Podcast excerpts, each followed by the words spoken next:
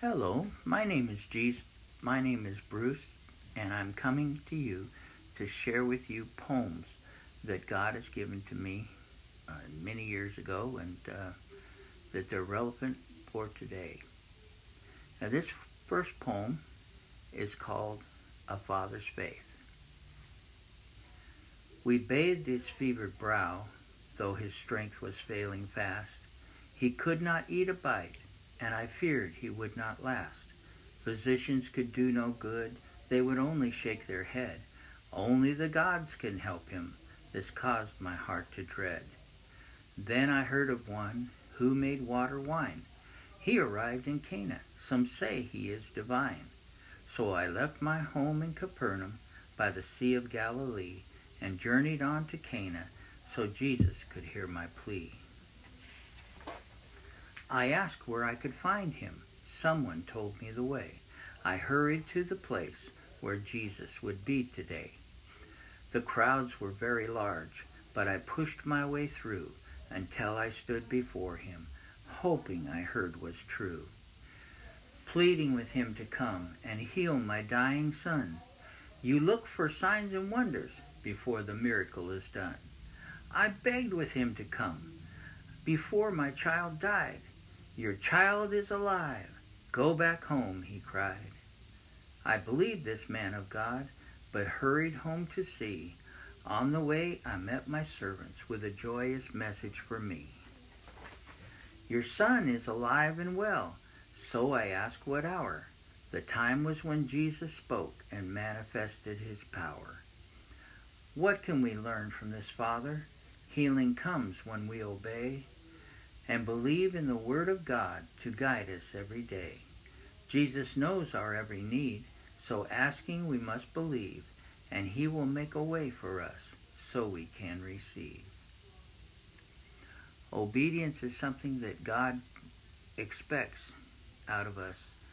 And in fact, our prayers don't get answered until we obey. And one of the things it says in this is this um, message was in um, John chapter four, and it's uh, forty-five through excuse me fifty-three. And verse fifty-three says, "So the Father knew that it was at the same hour in the which Jesus said unto him, Thy son liveth, and himself believed in his whole house. Now the father believed when he heard the news, and he knew that it was at that same time that Jesus spoke. He believed what Jesus said, he obeyed what Jesus told him to do, and then he believed, and his whole family was saved. That's what God wants to do. He wants to bring people to Him. He does miracles to show His power and also to show His love because He loves us so much. There were people in the Bible, one was Elijah, and uh, God told him because there was a famine God told him to go to a certain river and stay there, and he'd be fed by ravens. He did. Then the brook dried up, and then God told him to go to Zarephath, which I believe is in Syria, and to there would be a little widow woman would be there and would take care of him. And when he got there, the little widow woman was taking a couple of sticks, and her son and her were going to go back and they were going to light a fire. They were going to cook that last little bit of, of uh, flour that they had, and then they were going to die because the famine was so bad in the land. And Jesus and excuse me, and Elijah said, "Make a, a, a little cake for me first, and then for you and your son." Now she knew that he was a prophet, so she had to make a decision here. She decided, I'm going to obey what the prophet said because the prophet is speaking for God.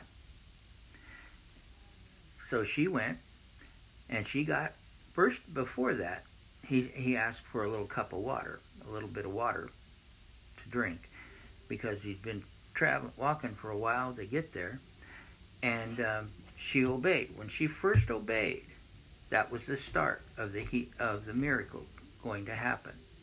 But then he said, while she was going, he said, and bring me a little cake for me to eat.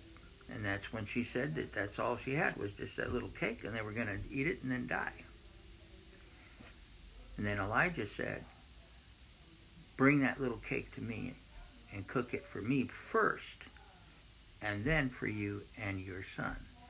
Because thus saith the Lord, the meal, which actually I guess was flour, and the oil would not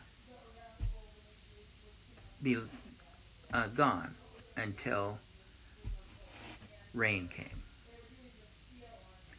This was a miracle. There was look, they're looking at three and a half years of famine, and God obeyed.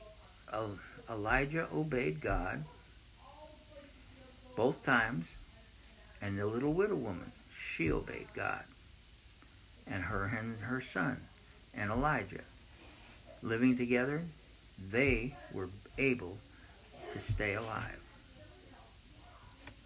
I'm, I don't think it was a whole lot of food that they had, but what they ate kept them alive. It's the obedience that that brings God's um, power into the situation there.